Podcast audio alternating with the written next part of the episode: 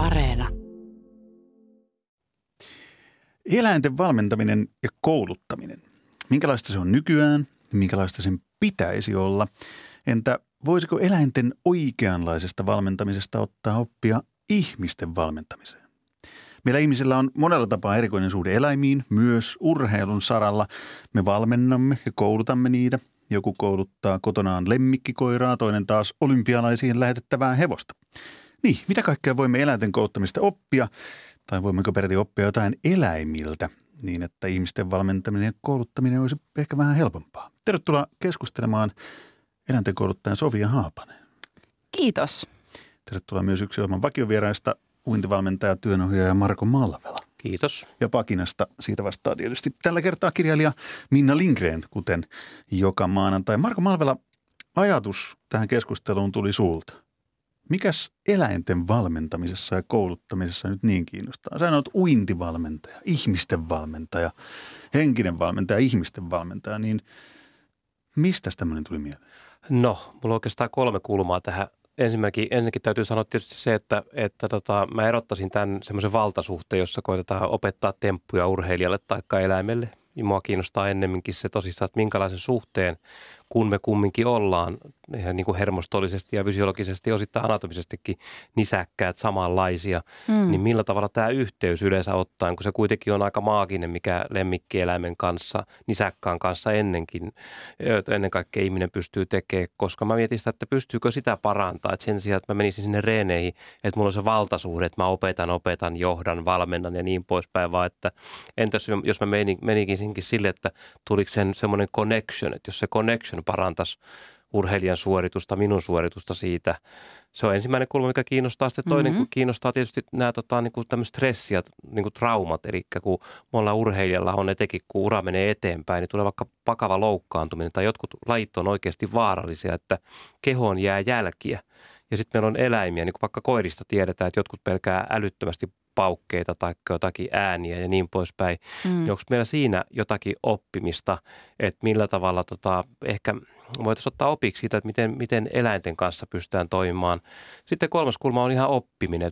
Musta niin kuin kiehtoo aivan fantastisesti tai paljon se, että kun koirat esimerkiksi oppii niin älyttömän hienoja temppuja. Tai mä oon nähnyt sellaisen mainoksen, missä linnut lentää VR-veturin niin kuin aisalle matkustamaan. Ja se on käsittääkseni ihan aito tilanne, että ne linnut on opetettu lentämään siihen.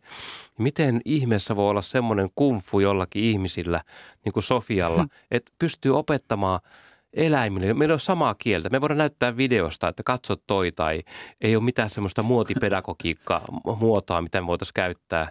Että miten nämä on niin kuin mahdollista. Tämä on no, mielenkiintoinen aihe. Nyt siinä tuli oikein, oikein kunnolla pureskeltavaa Sofia Haapanen, sä oot eläinten kouluttaja, niin se on jotain maagisia kykyjä. Se on se niin taikasormet, taikakatse tai taikakehollinen se ja se, sä pystyt vaikka koirille opettaa näitä temppuja tai taitoja, mitä Marko Malvela tässä listas, niin Todellakin. Se sun mistäs... kissa on jo itse asiassa koulutettu Aa, nyt.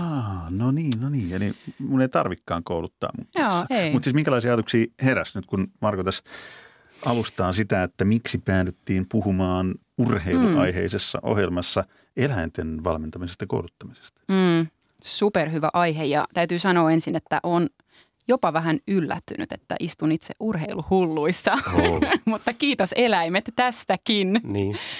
Tota, ihan ekaksi ehkä nappaan kiinni se sun ensimmäinen pointti siitä niin kuin valtasuhde, valta-ajattelusta.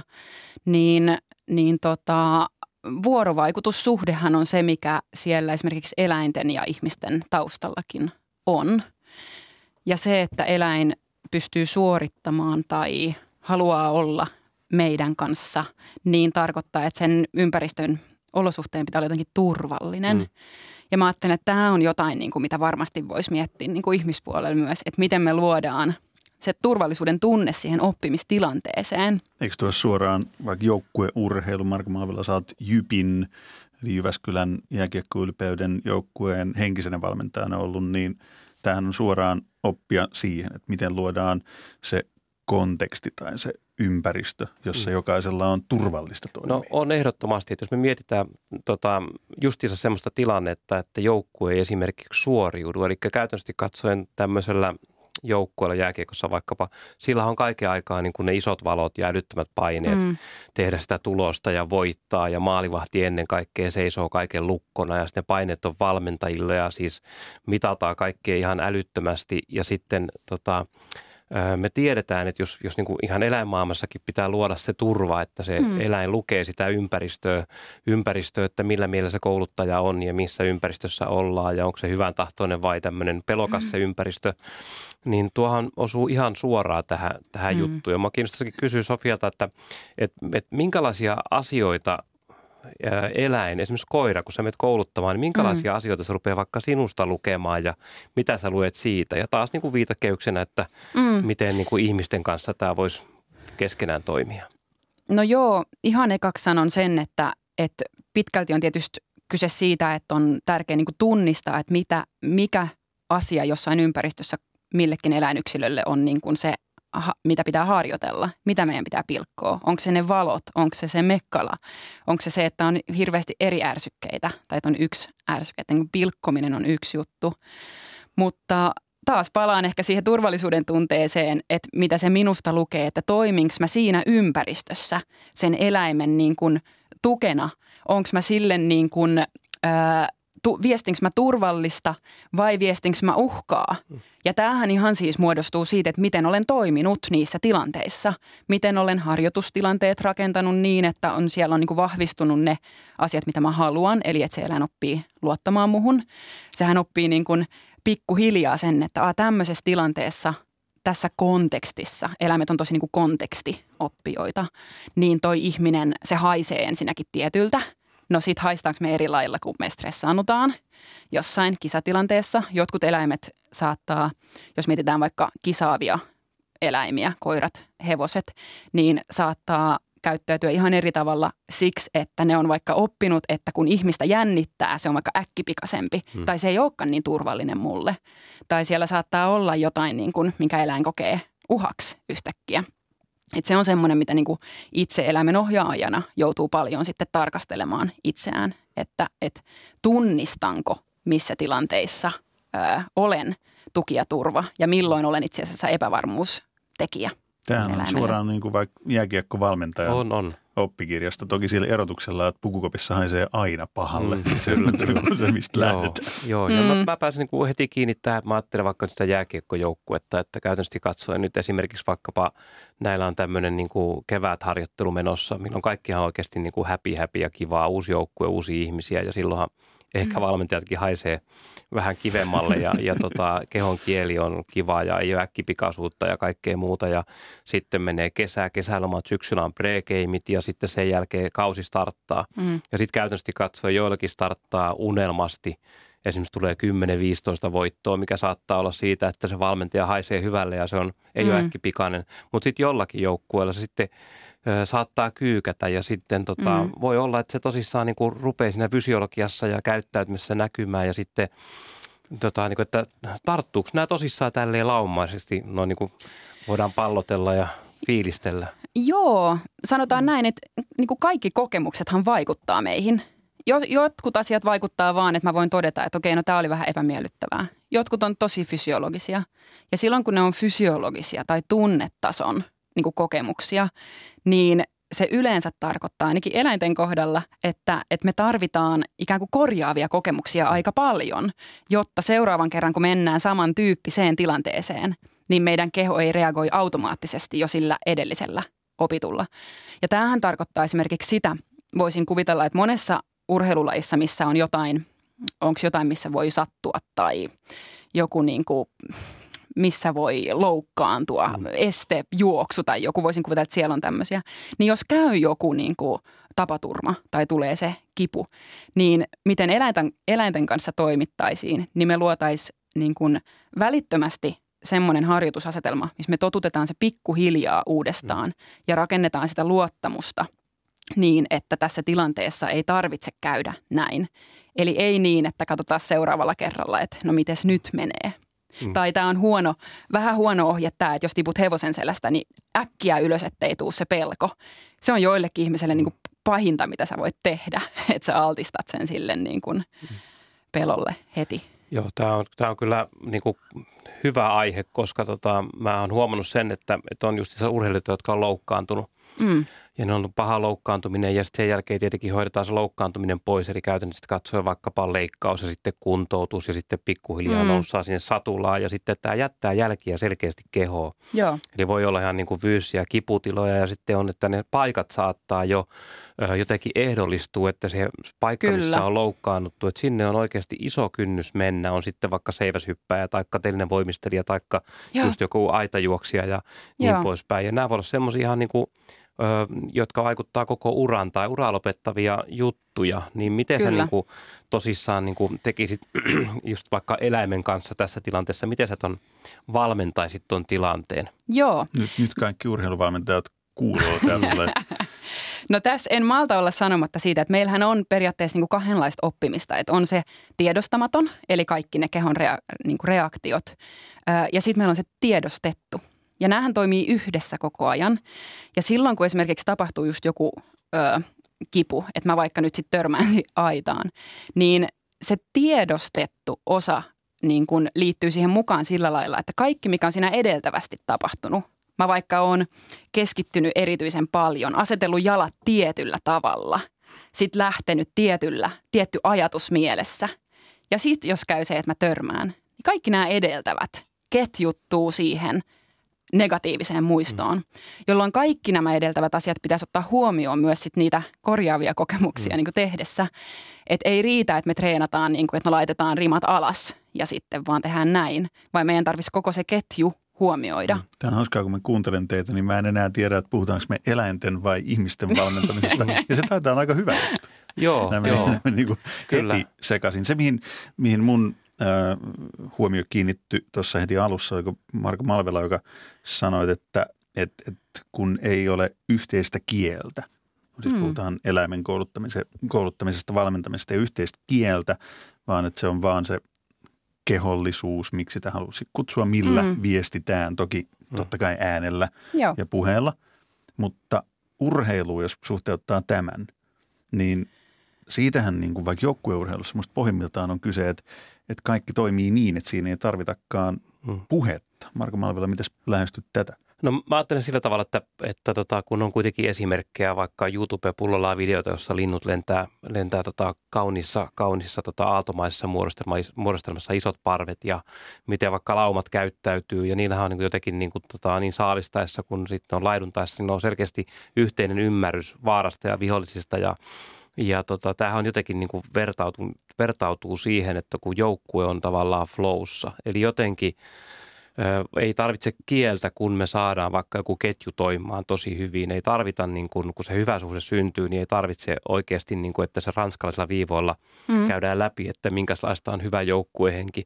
Se vaan syntyy. Ja sitten mun mielestä se on vähän niin kuin surullista, että tai me kannattaisi ainakin tarkastella sitä, että usein valmentamisessakin me mennään nimenomaan sen mekaniikan kautta siihen lähestytään sitä tapahtumaa sitten peli tai vaikka uintisuoritus ja niin poispäin, kun meillä voisi olla tärkeämpää ehkä synnyttää tämmöinen laumakokemus, mm. että syntyy tämmöinen niin kuin yhteys.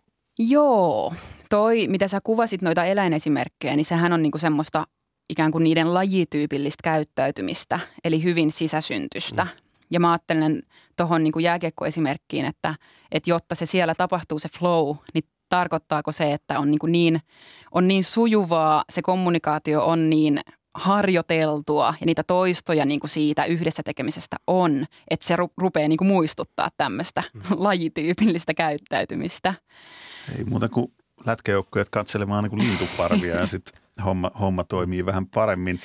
Tota, tässä on niin paljon nyt eri näkökulmiin, mihin tarttua, mutta otetaan silti vielä yksi lisää, nimittäin Minna Lindgrenin pakina. Nyt vaikuttaa, että on aika hyvä, hyvä hetki kuunnella, mistä Lindgren tällä kertaa pakinoi. Ihminen taitaa tosiaan kuvitella olevansa luomakunnan herra, ikään kuin kaikki muut täällä pallolla olisivat vain meitä varten ja me näitä muita älykkäämpinä voimme päättää mihin ja miten niitä käytämme. Siksi syömme suurimman osan elävistä olennoista ja ne, joita emme syö, valjastamme hupikäyttöön. Näin on syntynyt eläinurheilu, jossa pisimpänä perinteenä on ollut paitsi eläinten rääkkääminen myös vedonlyönti. Aina on lyöty vetoa siitä, mikä koirista, hevosista tai kilpikonnista on nopein ja kenen kukko tai gekko pieksee muut.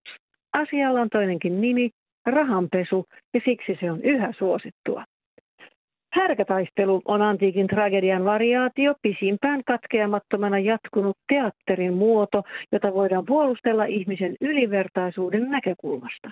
Koska meille se on ollut niin pitkään tärkeä osa kulttuuriamme, emme näe mitään estettä näännyttää tappaa härkiä vain saadaksemme hieman sunnuntai-iloa elämäämme. Härkätaistelun puolustajat muistavat toki kertoa, että yhtäkään eläintä ei eläessään hoideta niin hyvin kuin härkiä ennen taistelua, mutta se tuskin lohduttaa härkää areenalla. Olemme mestareita selittämään kaiken parhaan päin.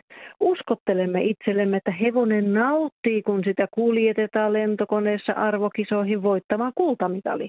Ikään kuin hevosella olisi ihmisen kaltainen kilpailuvietti, halu menestyä ja sen arvomaailmassa olympialaiset olisivat tärkeämpi haaste kuin piirimestaruus. Varmaan mikä tahansa eläin voidaan alistaa voiton tahtoiseksi, mutta se ei vielä tarkoita, että radan ympäri juokseminen olisi sille lajityypillinen ominaisuus.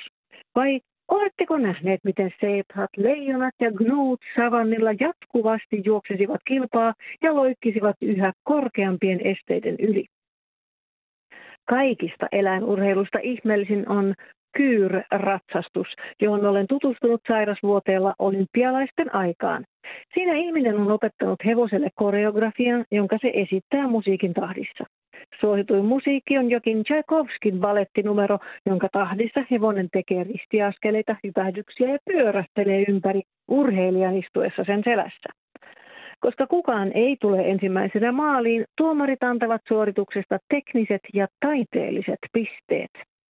Suosikkihevoseni koskettavasti pähkinänsärkien ruokopillien tanssiin eläytynyt musta eläin menetti taiteellisia pisteitä, koska siltä pääsi turvasta hörähdys kesken suorituksen. Eläinsuojelulaki on Suomessa pahasti jäljessä EU-standardeista. Meillä saa huolettomasti kohdella seuraeläintä niin kuin omistaja haluaa, ja tuotantoeläinten oloihin on turha puuttua, koska se on ihmisen elinkeino urheiluelämistä ei uskalleta edes iskua tässä prosessissa, vaikka siinä ihminen sortuu synneistä suurimpaan ja inhimillistää eläimen. Koska minä haluan kilpailla, menestyä, kouluttaa ja alistaa, minä kohtelen eläintä näin ja pääsen olympialaisiin ja piatsalle kukkotaptelun kuninkaaksi. Kun tämä joskus lopulta kielletään, seuraava askel onkin sitten urheilijan suojelulaki. Sillä haluaako ihminenkään loppujen lopuksi, että häntä kohdellaan kuin kilpahevosta? Näin pakinoi kirjailija Minna Lindgren. Sofia Haapanen, eläinten kouluttaja, puistelee vähän päätään ja Marko Malvela, uintivalmentaja myös. Mikälaisia ajatuksia pakina herätti? Joo, mistä aloitetaan? No, siitä kaikkein, kaikkein huomionarvoisimmasta, Joo, mikä se oli? hieno pakina. Tota, Öm, joo, kyllähän tämä on nyt Framilla tämä esineellistäminen kaiken kaikkiaan ja just se uuseläinten hyvinvointilaki, joka on jo vähän jäljessä tullessaan, jos se nyt saadaan maaliin. Ää, ja, ja ihan siis ihan varmasti niin tulevina vuosina niin tulee muuttumaan kyllä toivottavasti tämä, että miten ajatellaan eläinten niin kuin, sorruttiinko me muuten synneistä suurimpaan ja alettiin inhimillistämään eläimiä tässä meidän keskustelussa ennen Minnan Pagina? No mun mielestä tota, ää, inhimillistäminen ei ole jotenkin ehkä suurin synti, että jos mä ajattelen itse sillä tavalla, että jos niin tätä Minna Pakina musta herätti semmoisen tämmöisiä ajatuksia se, että ekanakin tota Orwellin tämä eläinten vallankumoushan kertoo vähän siitä, että kun eläimet rupeaa itse tiedostamaan, niin ne kuitenkin rakentaa myöskin tämmöisen järjestyksen tai järjestelmän ja tavallaan yhteiskunnan, eli niin kuin heidänkin ääni, jos mukaan semmoinen kuin ihmisillä on.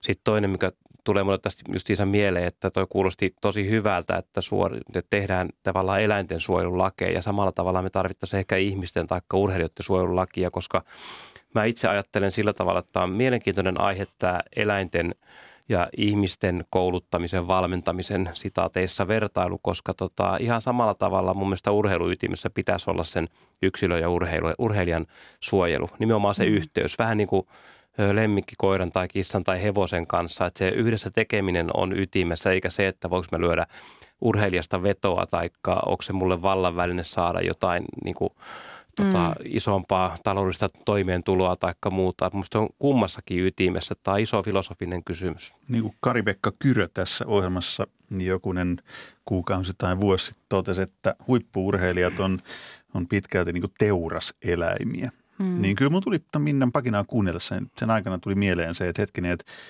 joo, että toi kuulostaa edelleenkin niin hurjalta ja brutaalilta, vaikka kuin härkätaistelu, mitä mm. eläimelle siinä tehdään. Mutta sitten mä aloin miettimään, että hetkinen, että ei se Kari-Pekka Kyrö nyt varmaan hänen kokemuksellaan ihan hakoteilla on siinä, että mm. puhuu, että miten huippuurheilijoita kohdellaan. Mm. Okei, ei se ole tietenkään niin mustavalkoista, mutta, mm. mutta tota, Sofia Haapanen, sulla on kokemusta myös hevosten kouluttamisesta, valmentamisesta. Mitä sanot tuohon Minnan kyyrratsastukseen ja Tchaikovskin tahtiin hyppelyyn? Jos hevonen hörähtää, niin sitten saa taiteellisesta vaikutelmasta huonommat niin. pisteet. Riippuu mi- miksi se hörähti. Hörähdyshän voi olla tosi positiivinen. Et enemmän ehkä katsoisin kaikkia muita, esimerkiksi kipueleitä, mitkä on kyyrohjelmat täynnä okay. niin kuin monella hevosella. Että, että sehän on siis ihan äärimmäisen raskas suoritus ja – ja niin kuin pitkä koulutustie sinne. En nyt ota sen kummemmin kantaa, niin kuin, mutta ehkä jos vähän mennään tuohon oppimiseen, jos sopii, sopii. Niin, tota, niin just se, että, että sillä pitäisi olla kaikista suurin merkitys, millä tavalla me on päästy sinne. Oli se sitten kyyr tai oli se se, että mun kotikoiralla ihanasti sujuu arkilenkki. Miten me on niin kuin aikaan saatu se? Eli ei se päämäärä, vaan ne ei. keinot ja tavat, millä, Ei. millä siihen on päästy. Ja se on ongelmallista just, että monet urheilulajithan päämäärää arvostelee, hmm. eikä sitä, että niin kuin, niin miten, miten siellä on. on. Niin. Ja, tota, ja, ja sitten jos ajatellaan eläinten kouluttamista, niin niin motivaatiohan on suurin. Me halutaan, varmasti positiivinen vahvistaminen on tuttu termi, halutaan palkata sitä, mitä halutaan nähdä enemmän. Siellä on myös positiiviset tunteet ja se kehollinen, mistä nyt niin kuin tänään on puhuttu. Sitten toinen, millä myös saadaan oppimista aikaa, on paine ja paineen poisto. No mitkä siellä on sitten tunteet? Siellä on eri tunteet, on helpotuksen tunne, voi olla jopa kipu ja kivusta helpotus. Ja sillä on sen eläimen kannalta hirveän iso merkitys, että ootko sä kouluttanut sen niin, että se itse haluaa tehdä jotain, koska se on kannattavaa, vai tekeekö se, voi olla hyvin samannäköistä, koska se niin kuin pelkää sitä, että, että muuten tulee joku niin kuin rankasu vaikka. Niin tämän mä ajattelen niin kuin ihmisissä on kans, että et, okei ihmisillä on se ero, että ne asiat, mitkä motivoi, on vähän vielä laajempia. Mua saattaa motivoida, että mun valmentaja on tyytyväinen. Eläimiltä puuttuu tämä kyky asettua niin kuin toisen asemaan ja ajatella sun tunteita. Mutta se myös, että, että niin kuin millä tavalla ihmisiä valmennetaan, mikä niitä motivoi ja, ja miksi niitä kiinnostaa oppia joku pikkutemppu tai tempun osa, niin onko siellä se, mä puhun monesti eläinten kanssa niin kuin se tavoittelu, mielentila, jolloin meillä on vaikka dopamiinit täällä niin kuin herää, nämä rakennelmat, vai onko se se, että mä vältän painetta tai vältän, mm, niin kuin, että toi huutaa tai toi lyö mua jollain, niin sillähän on niin kuin aivan merkittävä ero kaikkeen. Joo, mulla tulee tuosta mieleen, oppiminen on hyvä termi ja tietenkin ihailen niitä, että eläimiä, jotka tekee ihmeellisiä temppuja mm. ja sitten pääsee tuohon urheilumaailmaan justiinsa kiinni siitä, että, että tota, mehän voidaan ajatella sille, että meillä on ehkä kolmenlainen tavallaan ura urheilijalla ja taustalla on koko ajan, että on motivoitunut, hän rakastuu siihen omaan lajiinsa. Että se on sinänsä helpompi ehkä kuin motivoida eläintä. Joka tai ainakin tota... pitäisi rakastua, niin, toisin niin. kuin Andrea Gassi, joka kertoi vihanneensa tennistä Niinpä. koko elämänsä ajan. Kyllä, kyllä. Mut jo, Just, että se että alkuurahan tai se alku, alkutaivaalla urheilijalla on se, että hän saa positiivisia kokemuksia. Mm. Häntä rakastetaan, valmentaja rakastaa, lapset ö, ympärillä on kivoja ja vanhemmat rakastaa ja, ja hän mm. tekee koko ajan paremmin ja, ja menestyy ja niin mm. poispäin ja näin. Mutta jossakin ja vaiheessa, uuden oppiminenhan on muuten myös palkitseva. Just näin, kyllä. Se, se käyrä on tiukka silloin niin, alussa. Kyllä, just näin. Mutta sitten jossakin rupeaa tulemaan niin kuin kuormaa niitä negatiivisia kokemuksia. Mm. Ei voitakaan, ei menesty. Mm. Öö, van, valmentaja saattaa kehokielellä näyttää vähän pettymystä. On esimerkiksi vaikka urheilijat ku, kuvannut, kuinka vanhempien kanssa tulee pois urheilupaikalta ja näkee isän, isän asennosta ratin takana, että tota, ei ole enää niin tyytyväinen. Ja sitten mm. tulee semmoisen vaihe, että se koko urheilu alkaa muuttua pikkuhiljaa semmoiseksi niin kuin siihen, että se on se painemaailma, mikä mm. ilmeisesti niin kuin eläinten kouluttamisessakaan ei hirveän tuottoisaa kuitenkaan ole. Mm. Ja sitten on se toiveiden maailma, että aiku tämä nyt vaan lähtisi. Mm. Ja tämähän on semmoinen, että jossakin vaiheessa, etenkin yksilölajeissa sitten ö, törmäytyy sillä tavalla, että urheilijat toteavat, että tämä siitä, että tämä saa nyt niin kuin riittää. Mm. Tai sitten sille pitää tehdä jotakin. Että ne, jotka tekee pitkän uran ja menestyy, ne jotenkin tulee sinuiksi tämän asian kanssa. Mm. Niin, ja siis sittenhän kaikenlaisia niin kuin mekanismeja voi, voi opetella myös. Jännittäminenhän on yksi, niin kuin, että kun tulee jännitys, mitä mä voin tehdä, jotta mä niin kuin rauhoitan mun, mun äh, hermoston esimerkiksi. Mutta tota, öm, no, mulla tuli joku mieleen sun tosta, mutta sepäs ajatus nyt meni. Niin, mä, mä taas koko ajan pyöritän päätä tässä vaan sen takia, että hetkinen, että kummasta nyt puhuttiin, e, urheil, ihmisen vai eläimen palmentamisesta. Ja, ja törmään siihen samaan ajatukseen, että niin, että onko niissä viime kädessä sit sittenkään niin paljon eroa. Ei niistä mm. mukaan meistä silleen saa. Mä ajattelen, että, että meilläkin ö, omien eläinten kanssa, niin tota, sehän perustuu pitkälti, pitkälti tota se nykyinen liikkuminen ja eläminen heidän kanssaan semmoiseen ennakoitiin. Eli koittaa mm. ennakoida sen uuden vuoden paukkeen, koittaa ennakoida lenkillä vastaan tulevat muut eläimet ja mm. muut ihmiset ja, ja tota, se perustuu tähän. Ja sitten urheilussa – pitäisi kanssa pyrkiä siihen, että, että jotenkin ennakoidaan, että jos niin kuin se huono suoritus on tullut jossakin paikkaan, niin mun pitäisi sen sijaan, että mä menen kokeilemaan, että kyllä se mm. nyt, nyt se meidän koira kestää se uuden vuoden paukkeen, kun ei se kost, niin kuin kestää, että se, siihen pitää valmistautua. Joo, kyllä. Ja tota, ennen kuin sanon sen, mikä äsken unohin, niin sanon just ton, että, että mä näen aina vähän punasta, kun, niin kun, jos kehuskellaan sillä, että no me ei edes treenattu ja hyvin meni. Mm. Niin se on, niin kun, se on niin epäreilua esimerkiksi eläimelle, etenkin joka ei ymmärrä, että mä voin sanoa sille, että hei nyt mennään vähän kokeilemaan. Eli just tämä valmistautuminen, ennakointi. Mutta sitten jo tuossa äskeistä tuli mieleen niinku pelko, kun monesti sitä käytetään ö, niin kuin, ö, perusteluna, että jos, että niin kauan kun eläin vaikka tekee tai menee, niin kyllä se siitä sitten tykkää. Tai just tämä, että pelkävä eläin ei niin kuin opi, niin ne on ihan niin kuin myyttejä, että, että jos pelkävä eläin ei opi, niin se on kuollut eläin – että se oppii, mutta mitä se oppii on ehkä se, mistä meidän kannattaa olla kiinnostunut. Mm. Että eläin, joka just on esimerkiksi niin kuin stressaantunut ja, ja pelkää sitä painetta tai niitä rankasuja, niin mietipä siinä, että mitä mieleyhtymiä sillä tunnetasolla jää siitä. Ja siksi meidän pitäisi olla nimenomaan joka ikisessä harjoituksessa kiinnostunut, miltä eläimestä tuntuu koska me ei voida tehdä niin, että ensin me oteta, opetetaan teknisesti vaikka joku asia oikein, mutta jos se eläin on aivan väärässä mielentilassa ja sitä, sitä jännittää, mm. niin ei me voida sinne myöhemmin sitten valita, että hei otetaan hyllyltä tuosta tämmöinen rento juttu, vaan se meidän mielentila, tunnetila, se kulkee ihan käsi kädessä koko ajan. Ja kun se on tiedostamaton, niin meidän pitää sillä ennakoinnilla, ympäristöllä, pilkkomisella ja sen yksilön niin kuin motivaation löytämisellä – rakentaa se hyvä mm. fiilis. Nyt mä toistan taas itseäni, mutta tämä kuulostaa just ihmisen valmentamista. No kuulostaa. Ja, ja tota, osaa enää sanoa mitään muuta. Mitä se Sofia sitten niin kuin, niin kuin neuvoisit, kun useinhan tapahtuu urheilussa siis sillä tavalla, että, että urheilijahan viedään tämmöisen huonon suorituksen jälkeen tekemään perusharjoitteita ja drillejä ja kaikkea muuta sinne kotisalille tai, tai näin. Ja sitten kun, kun se joutuu kuitenkin sinne – taas alisteiseksi sille painetilanteelle. Mm. Saattaa olla vaikka useita kuukausia eroa, kun se jo menee siihen tunnetilaan, isoja valoja alle ja niin poispäin. Ja usein käy siis sillä tavalla, että se, ne palaa ne kaikki pelot, että se kroppa mm. muistaa, keho muistaa. Niin miten sä, miten sä neuvosit meidän valmentajien kannattaisi tämä juttu tehdä, että jos nyt Jussi epäonnistuu frisbee-golfissa niin pahasti, että, että tota, se ei uskalla, niin, itku, se ei uskalla su, sukkia heittää enää pyykkikoriin, niin tota, mitä sä neuvotit, mitä pitäisi kannattaisi tehdä? No tulee mieleen kaksi niin kuin lähtökohtaa tai näkökulmaa. että yksi on se, että pystytkö sä siinä välissä treenaamaan niitä olosuhteita tai osia siitä, että auttaako semmoinen, että jos siellä nyt oli joku tosi kovalla musa, niin pystytkö sä tehdä semmoista ihan mentaaliharjoittelua, jotta sä pystyt niin kuin siedättää itseäsi niihin osa-alueisiin. Ja pikkuhiljaa hirveän tärkeä myös niitä yhdessä, että on ne valot, on se mm. musiikki. Tämähän ei välttämättä ole mahdollista. Voisin kuvitella, että ketkä pääsee mm. areenalle muuten vaan.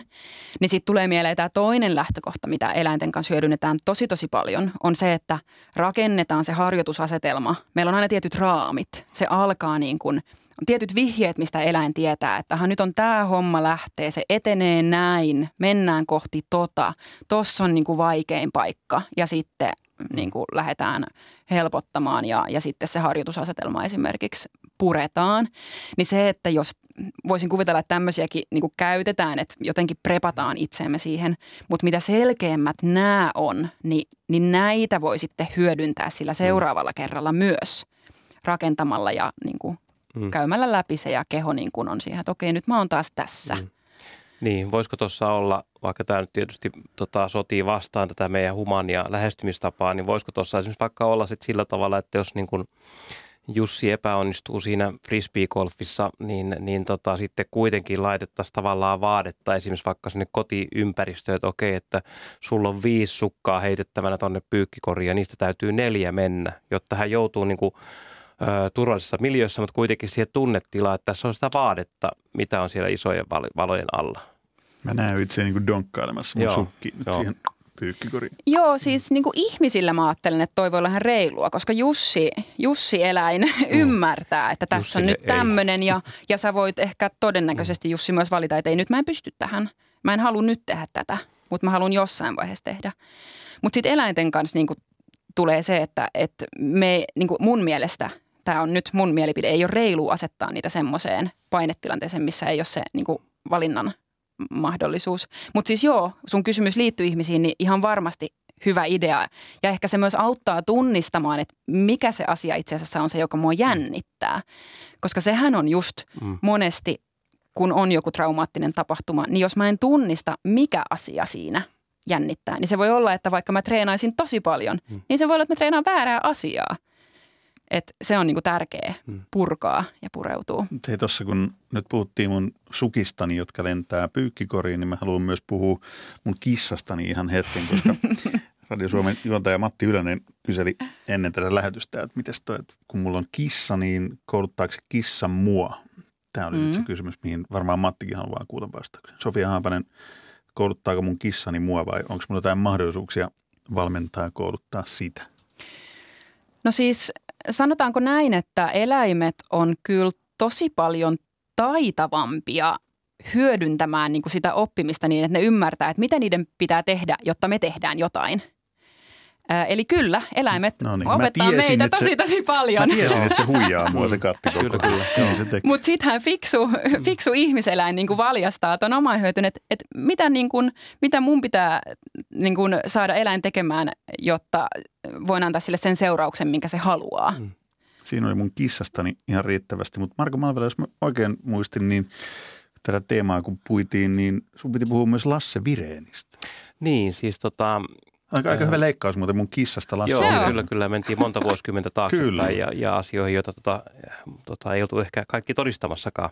Mutta tota, tämä klassinen kaatuminen Münchenissä ja, ja siitä on sen jälkeen jonkun verran kirjoitettu, on haastateltu näitä muita juoksijoita ja, ja vaikka tota, näillä muilla juoksijoilla olisi ollut mahdollisuus tehdä siinä irtiottoja, niin tämmöistä irtiottoa ei tapahtunut ja näissä haastattelussa puhuttiin sitä, että, että ikään kuin sillä Virenillä oli jo semmoinen niin kuin henkinen ja ehkä tämmöinen kehollinenkin mm. yliote näistä muista juoksijoista – niin onko siellä eläinmaailmassa tämän sortista asiaa ja onko se semmoista, mitä tapahtuu nisäkkäillä? Onko se, onko se tota, semmoinen mahdollista, mikä niin kuin, niin mitä mieltä sä tästä, e- tästä Elä, Eläinmaailman mm. Lasse Vireen.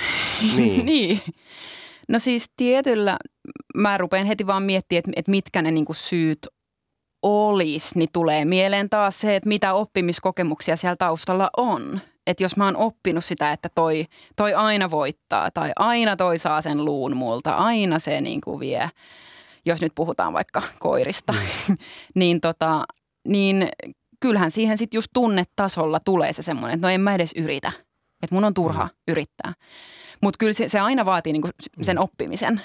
Niin, me päästään tähän, että tavallaan voittamista ja häviämistä voisi myöskin oppia. Eli käytännössä katsoa, miten rakennetaan harjoitukset ja ne leikit sinne, ö, lenkit, mm. missä järjestyksessä tullaan maaliin. Tuleeko se aina Jussi minua ennen sinne maaliviivalle ja niin poispäin. Veikkaat useimmiten vähän jäljessä. niin, niin mä kujaan jossakin kohtaa. niin tota, että semmoisella olisi sitten niin kuin merkitystä, että just tämä, mistä, mistä Sofia siinä alussa puhuit siitä ympäristöstä, että se mm. pitää olla turvalliseksi, niin onko se sille, että se ympäristökin pitää luoda semmoiseksi, että siinä on tämmöinen sitä voittamista tai menestymistä tukeva elementti myöskin opetettavissa? No joo, etenkin jos se on se, joka motivoi sitä urheilijaa. Mm. että eihän mä tiedä, niin kuin, voisin kuvitella, että mo- monella on jotain muutakin motivaatiota kuin tämä, mutta, mutta kyllä se niin kuin yhtä lailla tiedetään, että joku, joku asia, mikä on yllättävä, saattaa pilata koko suorituksen, mm. Kun sitä ei olla osattu huomioida. Niin yhtä lailla kaikki tämmöinen niin kuin voisin kuvitella, että tukee mm. sitten myös sitä suoritusta. Niin, Sofia Haapanen, jos tässä on kuunnellut tätä keskustelua teidän ajatuksiin, niin mä voisin sanoa, että sinulla voisi olla urapolku valmiina myös, paitsi eläinten kouluttajana se on jo, niin myös ehkä jossain vaikka jääkiekkojoukkueessa, pitäisikö soittaa Jukka Jaloselle ja kertoa, että nyt te ette muuten häviä MM-kisoissa enää peliäkään, että nyt Leonien homma saadaan kertaheitolla, kertaheitolla kuntoon. Siis kevyenä pohjustuksena, mutta ihan vakavana kysymyksenä, että Mietitäänkö tämmöisiä asioita? Marko Malvela, sä oot valmennuksessa, valmennuksessasi käyttänyt kaikenlaisia monen mielestä aika kummallisiakin juttuja, temppuja, pieniä jippoja, niin onko tämä, mitä me ollaan tänään puhuttu, semmoinen, mistä voisi ammentaa lisää? No siis olisi ehdottomasti, että mun, mun mielestä toki jo vähän rikkoutumassa on semmoinen tämmöinen mekanistisen ja järjen ö, ylistävä valmennuskulttuuri. Se on vähän rikkoutumassa jo, mutta mm. me hirveän helposti halutaan esimerkiksi vaikka psykologi, psykologisoida asiat sillä tavalla, että, että tota, me niinku puretaan mitä on ajatusten taustalla ja mm. motiivien taustalla, tunteiden taustalla, viettien taustalla ja sitten me ollaan vierastettu sitä, että voitaisiko me reenessä vaikkapa tanssia taikka, mm. taikka järjestää tämmöistä niinku vaikka teatteriesitys tehdä ja ja mm. tota, mun mielestä näissä menetelmissä niin kuin olisi meillä huomattavasti huomattavasti hyödynnettävät. Kyllähän mäkin tosissaan, kun mä menen kotia, ää, niin huomaan, että miten se meidän lauma, mikä siellä kotona odottaa, niin totta kai se on aina iloissaan, kun tulee kotiin, mutta selkeästi minun, minun ilmapiiri vaikuttaa siihen laumaan, mm. sen lauman käyttäytymiseen. Mikä se lauma muuten oli? Se on kaksi koiraa ja yksi kissa ja se on kanssa mielenkiintoista, että miten pystyy kissa ja koirat löytämään yhteisen kielen ja, ja tota, niin kuin mm. nekin tavallaan löytää se hierarkia, miten ne leikkii. Ehtiikö vielä yhden pointin sanoa? Tuli... No, me aikaa mm. semmoinen reilu minuutti vielä. No niin, tuli vielä mieleen siis yksi vinkki vaan ja sitten sinne voidaan Jalosen kanssa jatkaa näitä keskusteluja. niin siis, tämä, siis valinnan mahdollisuushan on yksi nyt ja omaehtoisuus, niin kuin tämmöinen Framilla oleva juttu eläinten kouluttamisessa, niin sekin parantaa suoritusta, kun sun ei aina tarvitse tehdä sitä määrättyä, vaan sulla on valinta voit valita tämän tai ton. Ja se on yhtä hyvä valinta molemmat, vaikka toinen on se, mitä valmentaja haluaa ja toinen on jotain höpönlöpön. Niin silloin eläin jo valitsee mielellään ja suoriutuu paremmin jopa siitä, mitä me halutaan, vain että on se valinnan mahdollisuus. Eli vähän samaa urheilijoille sovellettuna, että on vaihtoehtoisia tapoja toimia, eikä vain Juuri. yksi tapa. Niin, yes. aivan, että ei sitä flappitaulua mm. niin kuin aina mene sitä samaa viivaa pitkin niin. X mm. ja oot vaan. Mene pelikirjan sivulle kahdeksan ja katso, miten niin. tässä tilanteessa tulee toimia. Kiitos Sofia Haapanen, kiitos Marko Malvela. Tämä oli antoisaa.